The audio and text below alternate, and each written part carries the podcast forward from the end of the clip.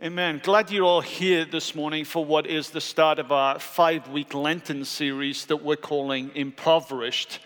And my message title today, as we kick off this series, is called Divine Intelligence. Let me just, by word of explanation, say to you that we pray that this series would be an experience for you, that it would touch your senses, that it would truly help you see the world in a completely different way. And so, the big idea in this series is this when we change the way we see the world, we change the world that we see. What we want to do through this series is to encourage you to be open to God changing the way that you see the world. In fact, we believe that unless God does this, you will not play a part in changing the world in the way that you could. The Christian faith is supposed to be a world changing, kingdom bringing faith.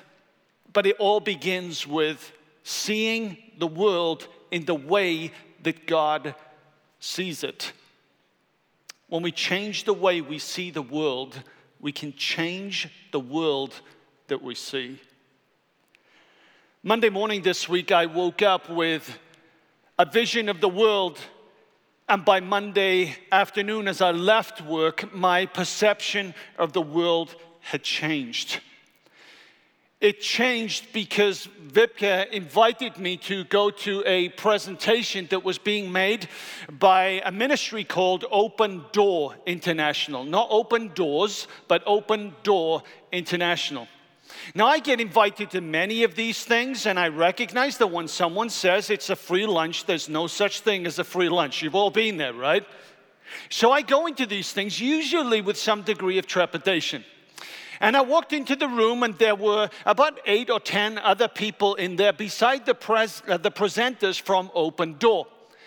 And uh, we had the lunch, and we were making uh, kind of small talk. And, and then the, uh, the president of Open Door got up to speak, and uh, he proceeded to say that what he was going to do was to share about the needs for what he believed to be the largest unreached and unengaged people group in the world. For those of you not familiar with that language, that means that the people groups that have never had any access or exposure to the good news of the gospel through Jesus Christ. And uh, he made that statement, and I'm like, okay. And he puts up a list of the unreached, unengaged people groups. And, and there he pointed to, I think it was number five on the list. And number five on this list of unreached, unengaged people groups was this term, Afghan deaf. Afghan deaf. 321,000, I believe, was the number. And I looked at this and I thought, what are you, what are what are you doing? Many of you may not know, but I wear a hearing aid in here. So when it comes to hearing deficiency and deafness, I actually feel that I know a little bit about this. And you know, one of the most dangerous things in the world when you're confronted with a statement is to actually think you know something about it. You're about to be humbled. And uh, the person said, Now, some of you are going to take issue with the fact that I'm labeling the deaf community an unreached people group, but let me help you, he said. And he put a phrase up on the screen. It wasn't this phrase. And then he said, What happens in your head when you read this? You hear it, don't you? I speed read, and one of the key lessons to speed reading that I was taught is when you want to read quickly, don't say it in your head. Do you know how hard it is not to say it when you read it?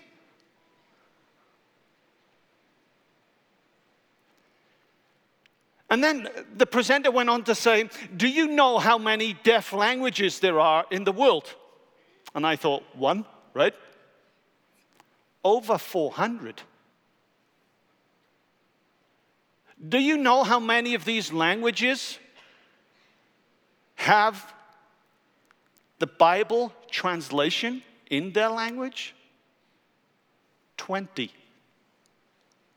So there are 70 million, he said, deaf people in the world, Only 2% of them know Jesus Christ, and the vast majority of them do not have access to the scriptures because Wycliffe Bible translators and other people, they translate in an audible way, right?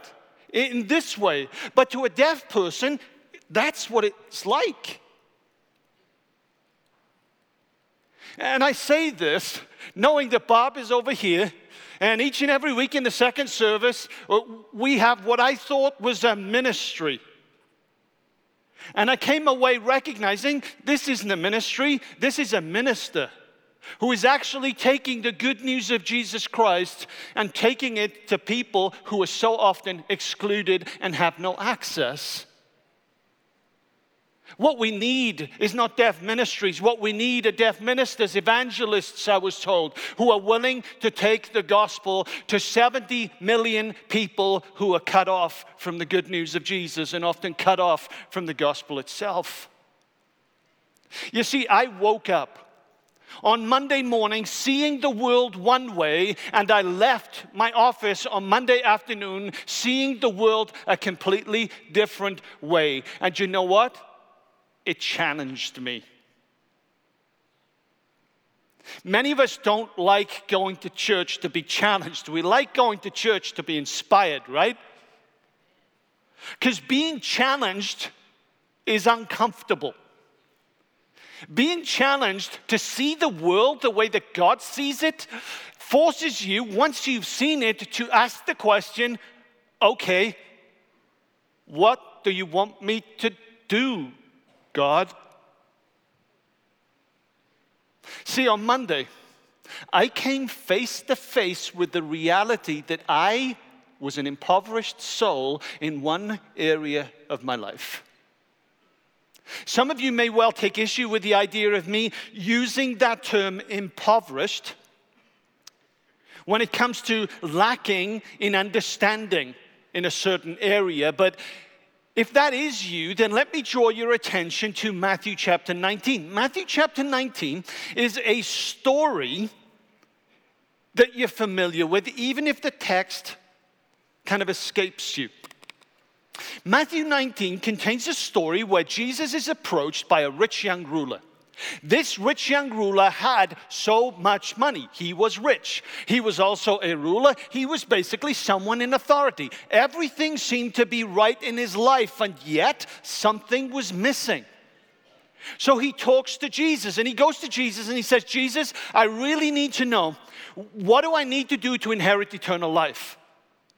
Jesus reveals the great commandment to him love God, love your neighbor. And then in verse 20, the man says this All these I have kept. He was deluded.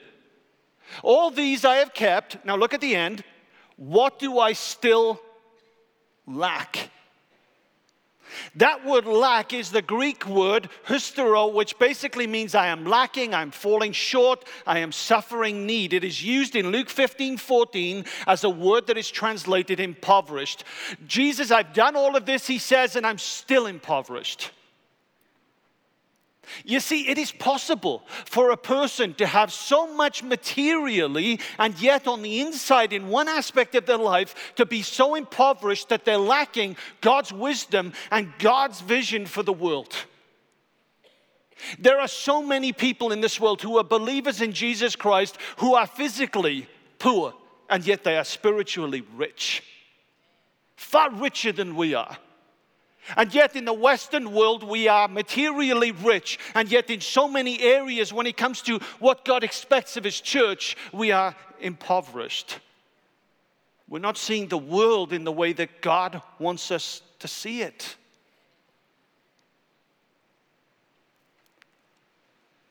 Through this series, we want to challenge the way that you see the world. And there are going to be times when you're exposed to the world as it really is that it's going to be uncomfortable. It's going to be as uncomfortable for you at a couple of points through this series as it was for me on Monday afternoon. But we make no apology for that because this Lenten series, the Lenten season, is supposed to be about experiencing the suffering of Christ, recognizing and entering into that suffering and dealing with that in a way that God wants us to. On Monday afternoon, I heard about the ministry of Open Door and how the new technologies that are on display today are making it possible for the gospel to go forth in these language groups in an incredible way that is just transforming lives and transforming countries and is transforming continents. Technology does that. And so while I walked away from this, this luncheon challenged, I also walked away from this luncheon inspired because people have seen and because they've seen, they're changing the world that they see. Folks, in this series, may that be true for us. May we, over the next five weeks, catch a glimpse of the world in the way that God sees it. And may we make the decision to accept God's vision for the world, as broken as it is, accept God's solution to that brokenness, and recognize that we are a part of God's plan.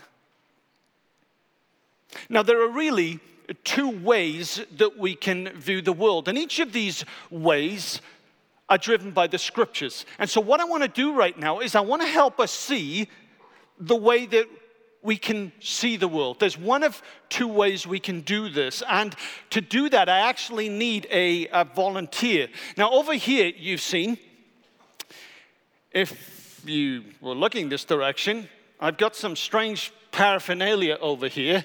You want to? I haven't asked yet. Go back. Give me a second, okay? this guy wants to be a volunteer already. I'll grab you in a second, okay? But you, you can come. Anybody know what this is?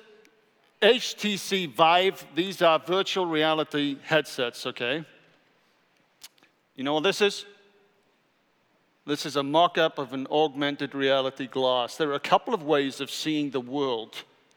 And these are two metaphors here, two ways that when we use the scriptures that we can see the world. My concern is we see the world more like this than we do like this. Now, virtual reality, for those of you who don't know, virtual reality is a computer generated replication of an environment, real or imagined. It artificially creates sensory experiences, and virtual reality shuts out the real world. That's the point, okay?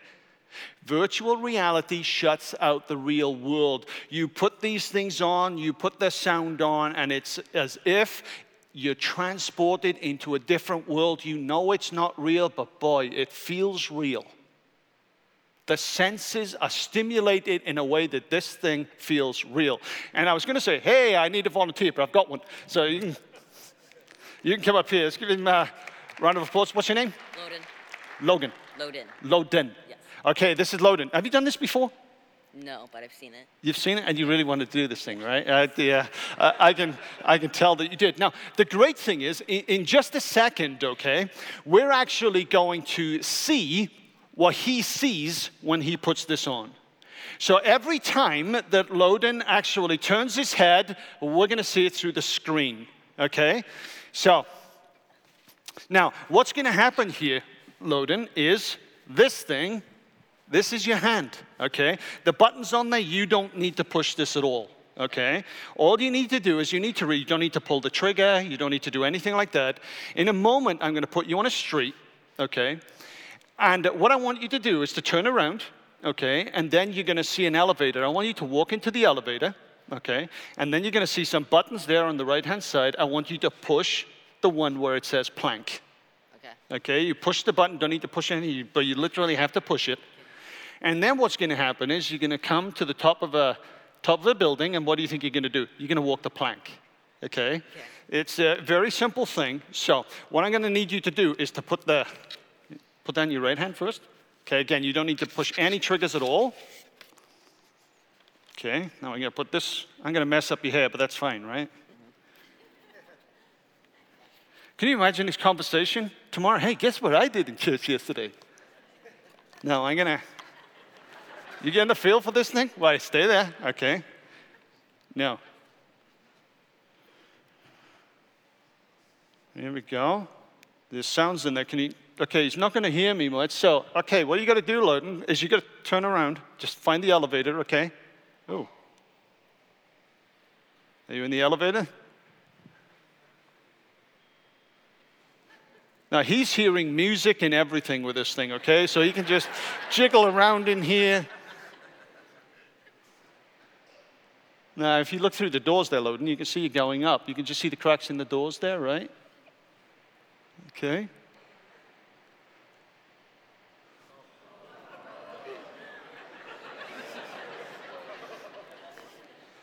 There you go. You're good.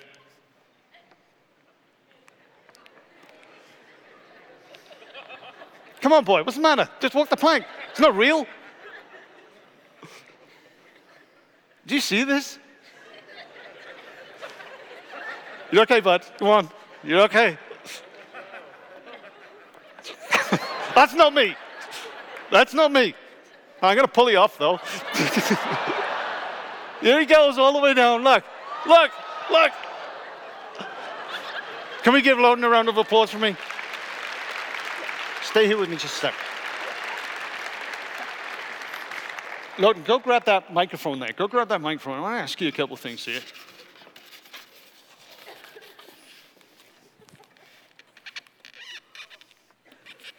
Now, how did, how did that feel? You're going to need the microphone by your mouth. Ah, crazy. Crazy. Now, it, it wasn't real, right? No. But what did it feel like? Felt real. It felt, it felt real. That step of walking on the plank, we tried this with a number of people through this week. They did exactly what you did. In fact, I didn't walk it. I didn't need to because I got people like you to do that, right? um, but for everybody else who's never done it, that felt pretty real, didn't it? Oh yeah. Okay, now you can ask your parents for one of these, right? Yeah. Yeah, I'm sure you are. There, there we go. Uh, there we go. Hey, let's thank Loden for me.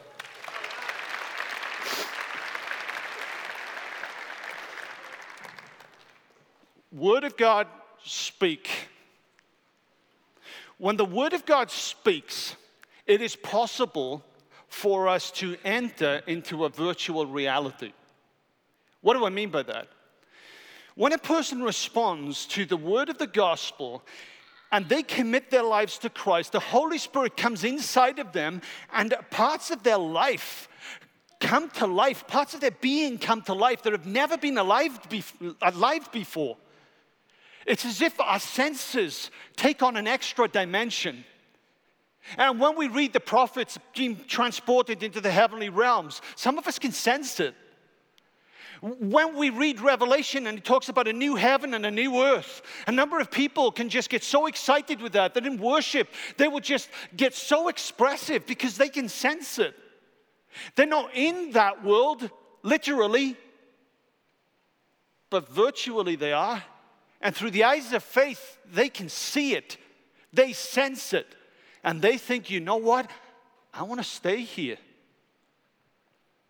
Just like the disciples on the Mount of Transfiguration.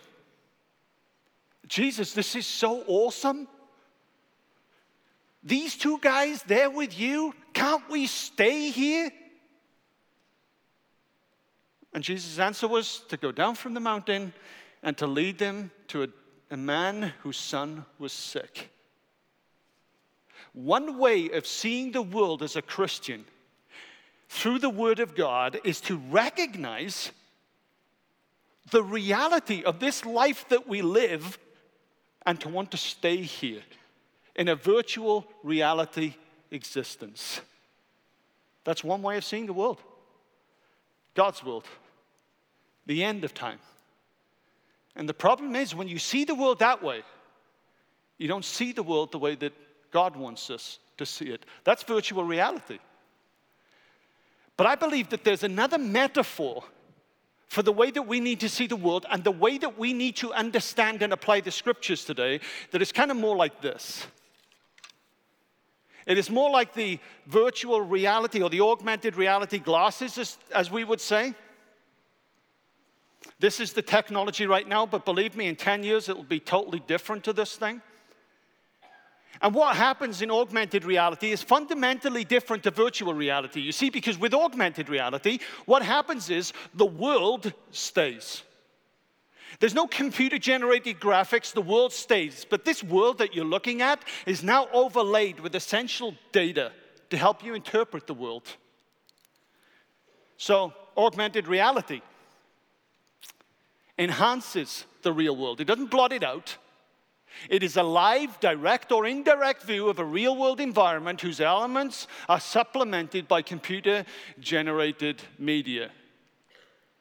Some of you thinking, Craig, what, on earth are you talking about? And I could talk about mixed reality that's going to confuse you, okay, but do you all know this? Come on, how many of you have played Pokemon Go? Uh, this thing is crazy. What, it, what you've got here is kind of reality being supplemented by computer generated media. And this thing, this thing was weird when it first came out. You see grown men running down the streets with their phones. But it doesn't always look like this. You see, when you use your phone and you turn it landscape, you could get this. You're visiting a big city, you don't know what to do, you don't know which direction to go. You just hold up your phone and it'll just overlay the essential data that you need to interpret where you are and where you need to go. Within the next decade, there will be things like this. The lenses will be shorter, and it will actually be able to know what to do on the basis of your eye movements. There is a company called Eyefluence. EYE Fluence, which actually looks at your eye movements in order to tell you which data to supply you with the data that you need. Uh, this is augmented reality. In cars, we see this. We may have a number of you here from Gentex. I've spoken to a number of you. A company that is big in augmented reality data. The idea of the, the visual graphics that you need to direct you somewhere, not being on a little display in the middle of your car, but actually being heads up display, as they would call it, on your windscreen as you drive. Do you see the fundamental difference between virtual reality and augmented reality? Virtual reality takes you and leaves you in a world that isn't real, it's computer generated, but it feels so real. And then you've got augmented reality, which allows you to interpret the scene right in front of you by supplying data over the top of what you're seeing. I want to suggest to you that in this day and age, if we're really serious about the kingdom of God breaking in, the rule and reign of God breaking in in new ways, we have to use augmented reality perception for the way that we view the scriptures. We have to recognize that the Bible is to function in our lives as a layer, a supplemental but essential layer to help us see the world the way that God sees it. Because the problem is, if we don't augment our reality, that to enhance. If we don't enhance our reality, the lives that we live with the truth of God's word, what we're essentially saying is this is enough. And it isn't enough. And I want to suggest to you that if we truly understood the gospel of Jesus Christ and we don't augment our everyday life with the reality of Scripture, then maybe we've never understood the cross at all. Now, some of you are thinking, Craig, you seem to be saying here that the Bible needs to be understood as this augmenting reality layer over the top of our lives. That we're encouraged to supplement our view of the world with the Word of God. But doesn't, doesn't that demean it? Doesn't that demean what God's Word is? I want to suggest to you, no, it doesn't. And I could point to so many scriptures here, but I want to point to three. Psalm 119.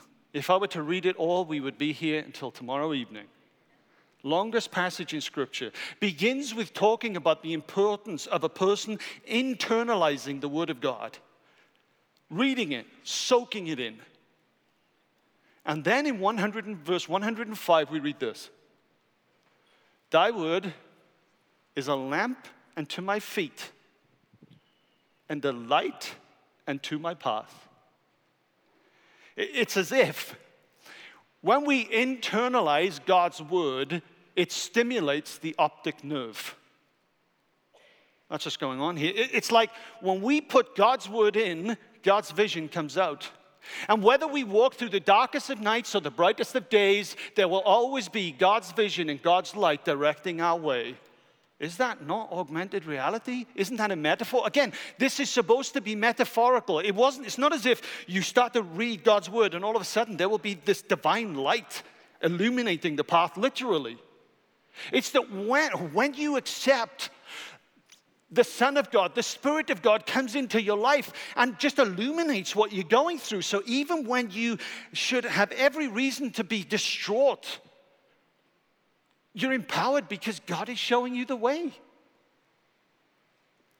What about this one?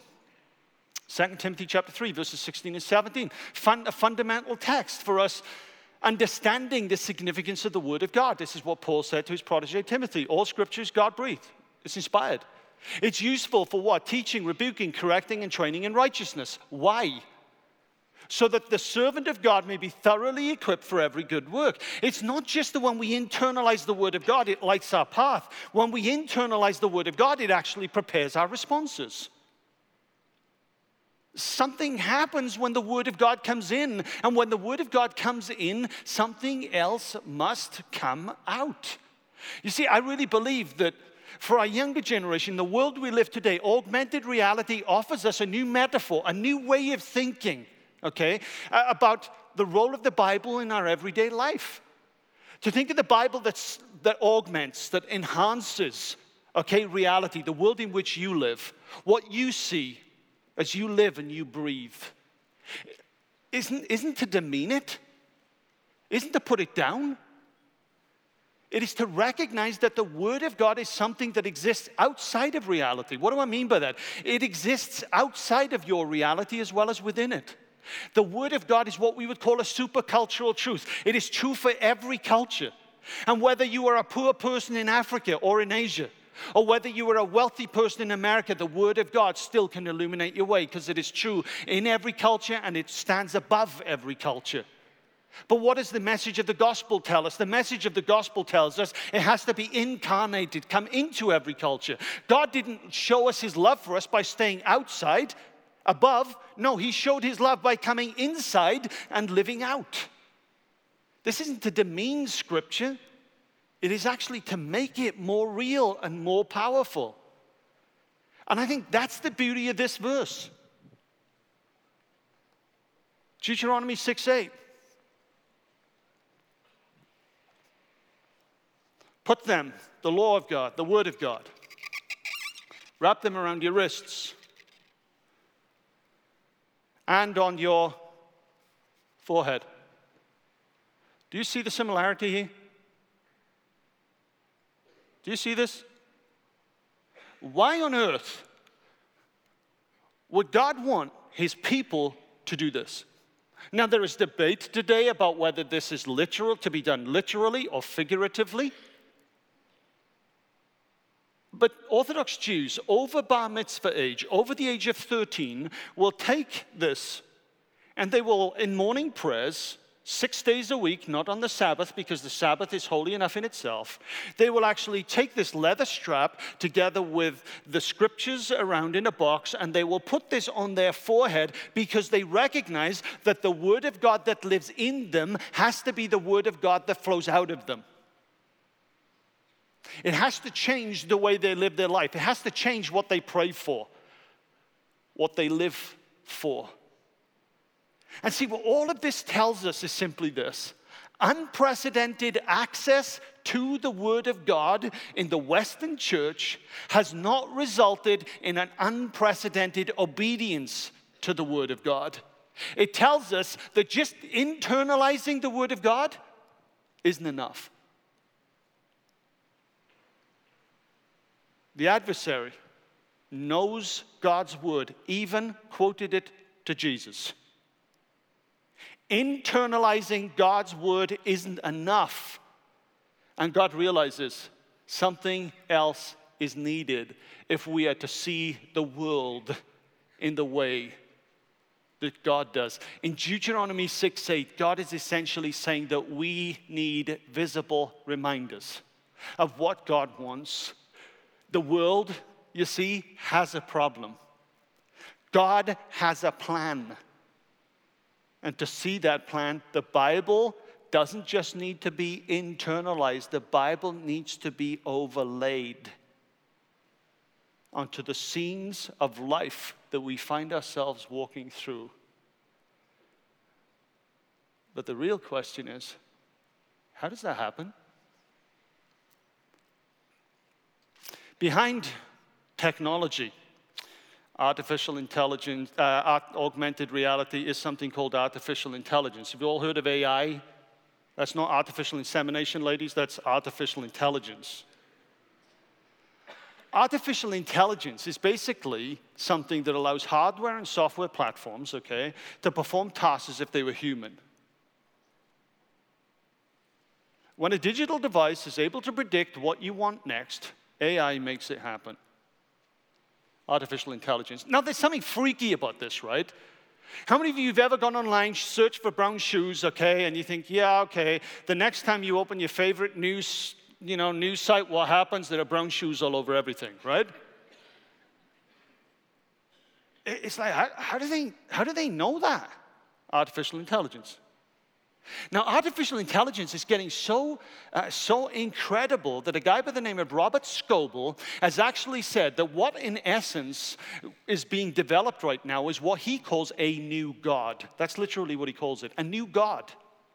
He said this artificial intelligence is so intelligent, it is so smart, it is so adept that sense, at sensing what you want, that it's as if this is an intelligent being doing this.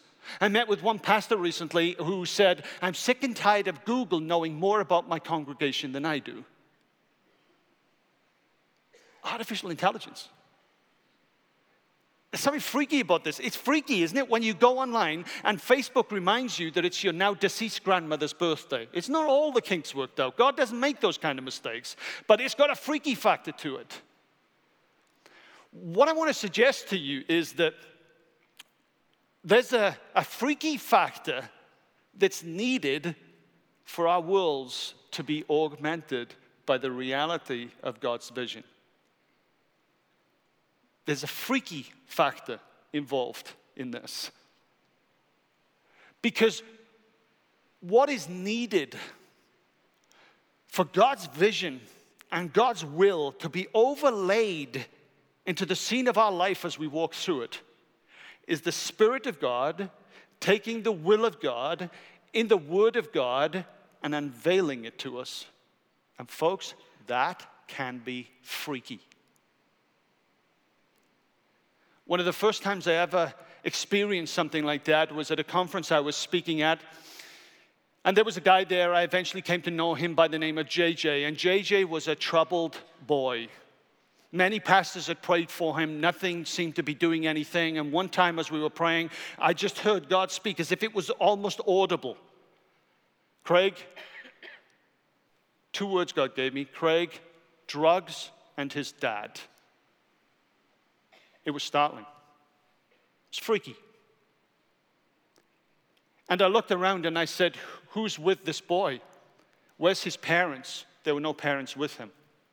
And I said, okay, who brought him? And a lady came up and she said, well, I'm really good friends with the mother. Um, so I, I, pretty much know what's going on. And I said, Could I have a conversation with you? Took her over to one side and I said, Look, as we were praying here, God gave me two words. The first one was drugs. Does this, does this boy have a drug issue? They said, Yes. I said, Get him to the, get him to the hospital, the doctor, and get his chemical balances checked. I said, Secondly, though, tell me about his dad. And this woman looked at me and she said, How do you know about his dad? I said, I don't know about his dad. Just tell me about his dad. It turned out that JJ's dad was a Malaysian man who had been involved in a Malaysian cult with a so called Messiah and had taken JJ as an infant down to the front to be blessed and set apart by this false Messiah right there and then, we prayed with JJ. I saw JJ and his father, who then had come to Christ about two years later. JJ was enrolled in seminary and is now serving Christ. He was totally transformed. He was totally set free. But the point is this that's freaky, isn't it? How many of you are freaking out? But you see, what happened in a moment like that, and I could tell you many other stories, is the Spirit of God took the will of God in the Word of God and revealed it to me to make sense of a situation that only God could deal with. That's the freaky factor, folks. But listen, unless we recognize that without the, what I would call the spirit dimension, we will never, ever be able to see God's will for the world because the Church of Jesus Christ is not a word alone people. That's called bibliolatry. If we read the Word of God as if it is God Himself, that's idolatry. It's called bibliolatry. We're not a word alone people.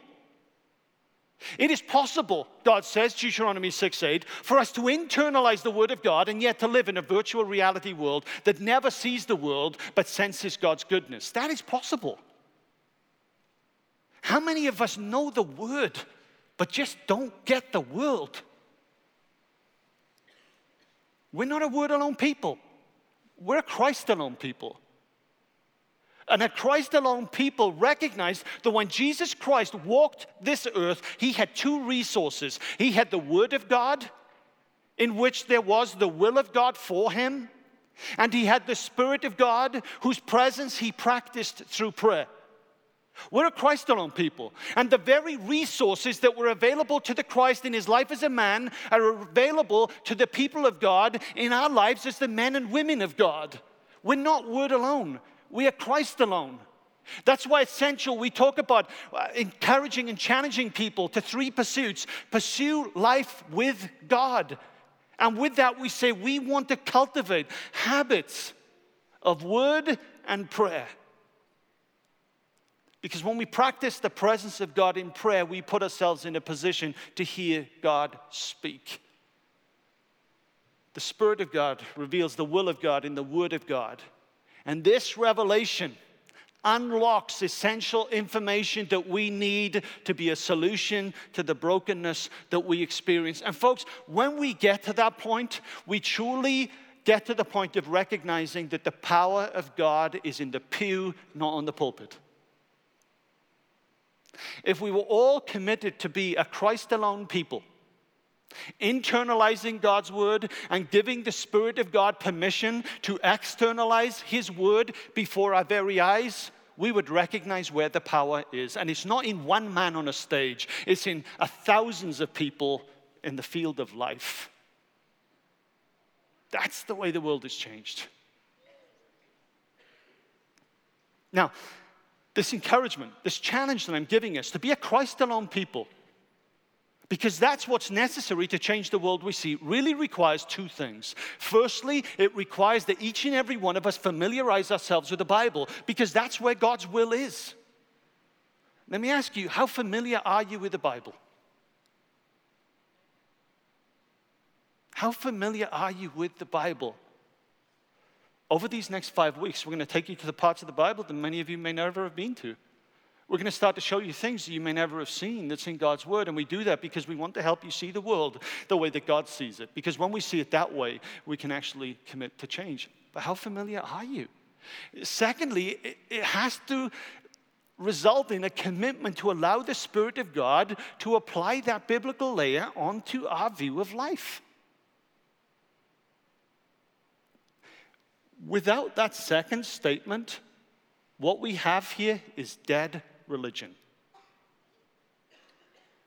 That doesn't change anyone. Good deeds don't make lasting change in the way that God deeds do.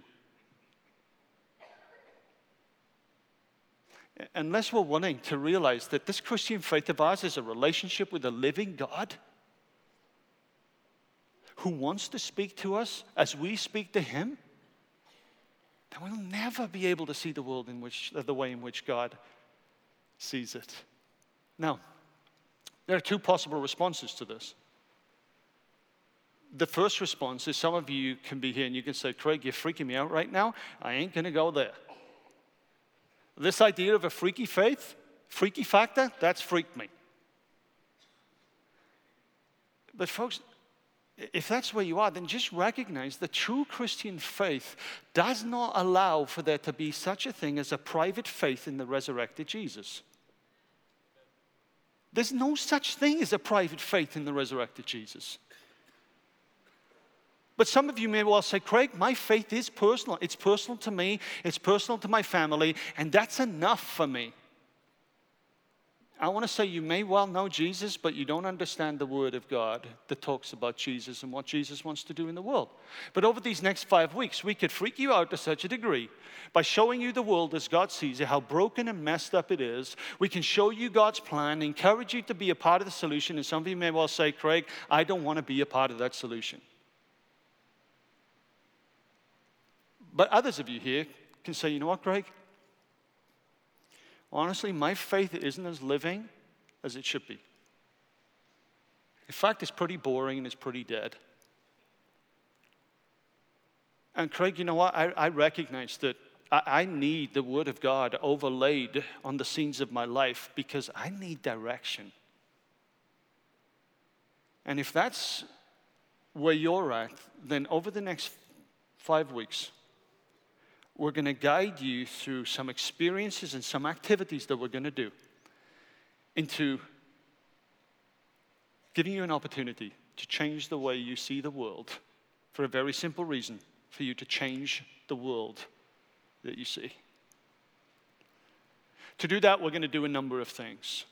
Starting from a week on Monday, not, to, uh, not tomorrow, but a week on Monday, we're going to encourage us all to fast by means of participation in a seven day subsistence diet rice and beans.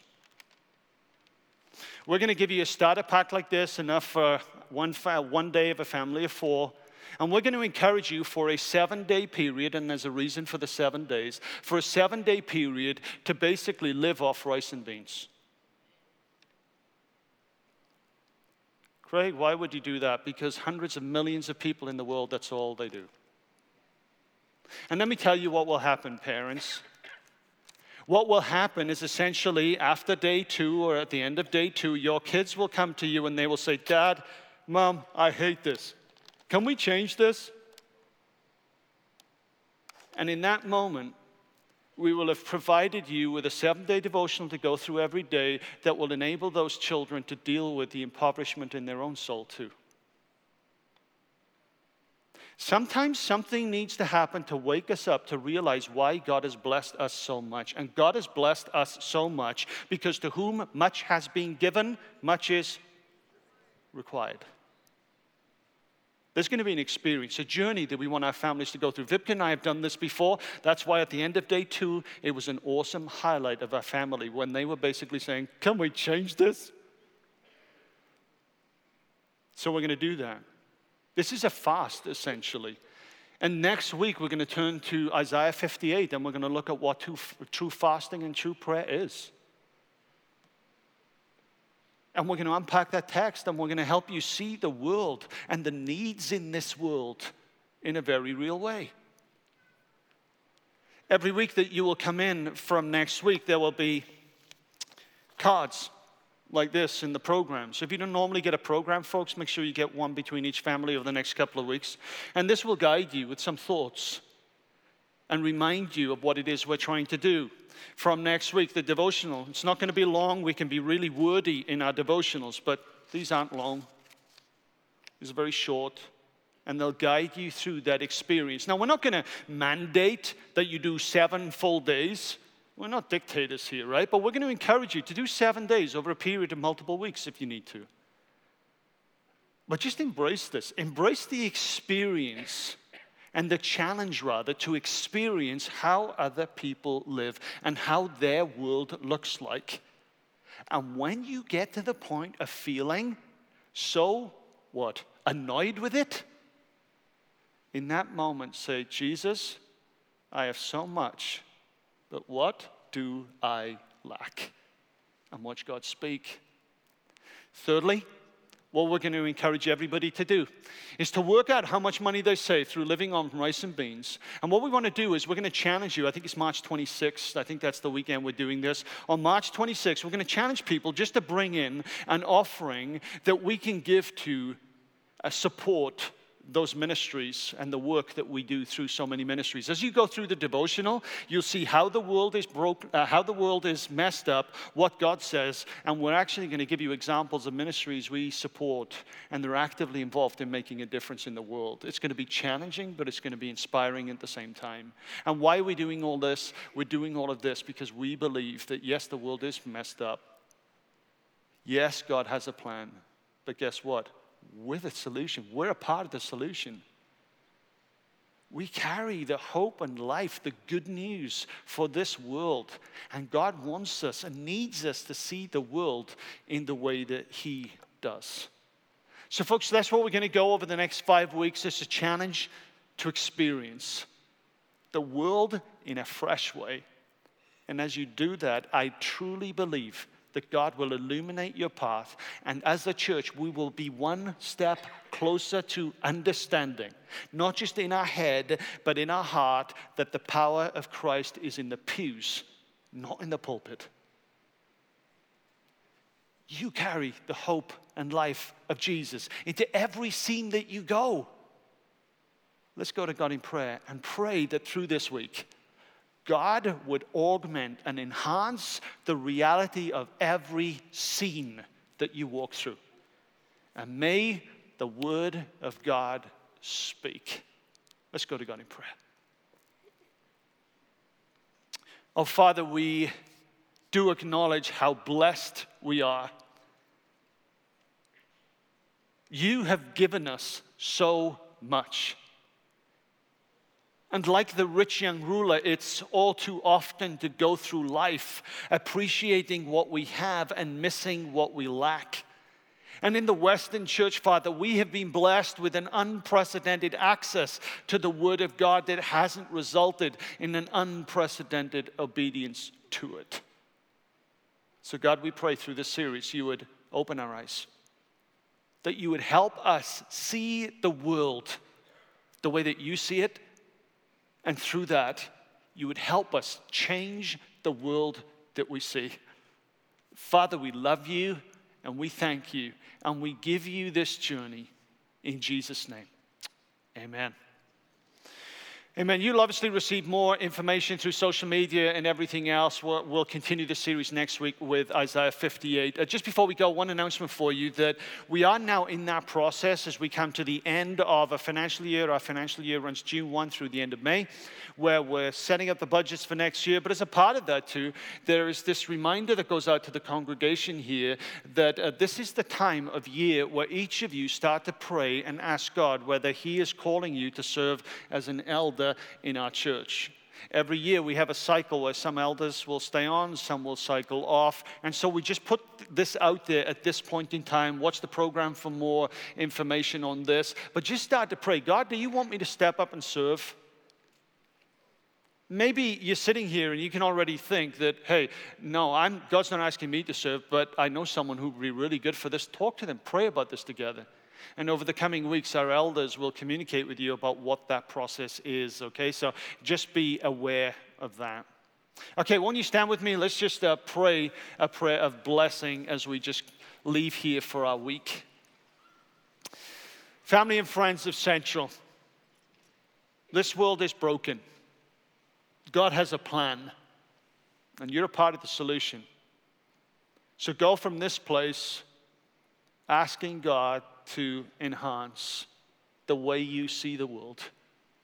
And when you catch a glimpse of God's vision, may He give you the right steps to be the change you desire. Go in grace, go in peace, and may God go with you. Thanks for being here, folks. Have a great week. See you all next week.